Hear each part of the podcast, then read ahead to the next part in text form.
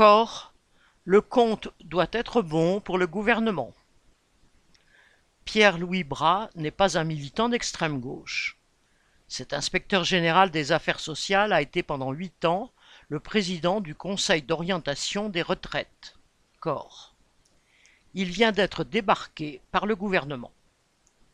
On se souvient que le gouvernement, pour justifier le report à 64 ans de l'âge de départ à la retraite, rabâchait que la réforme était inévitable. La France vieillit, les caisses se vident, etc. Ce discours faussement scientifique est régulièrement mobilisé pour justifier les attaques anti-ouvrières.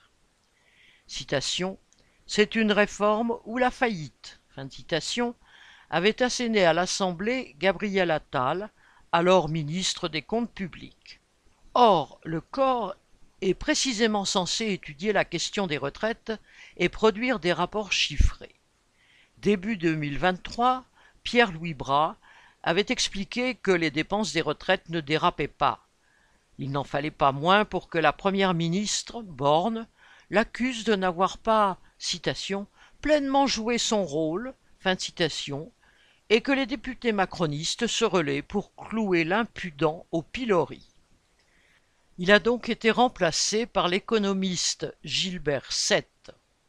Macroniste, chroniqueur au journal économique Les Échos, celui-ci était favorable à la réforme qu'il jugeait, sans rire, citation, « très sociale », fin de citation.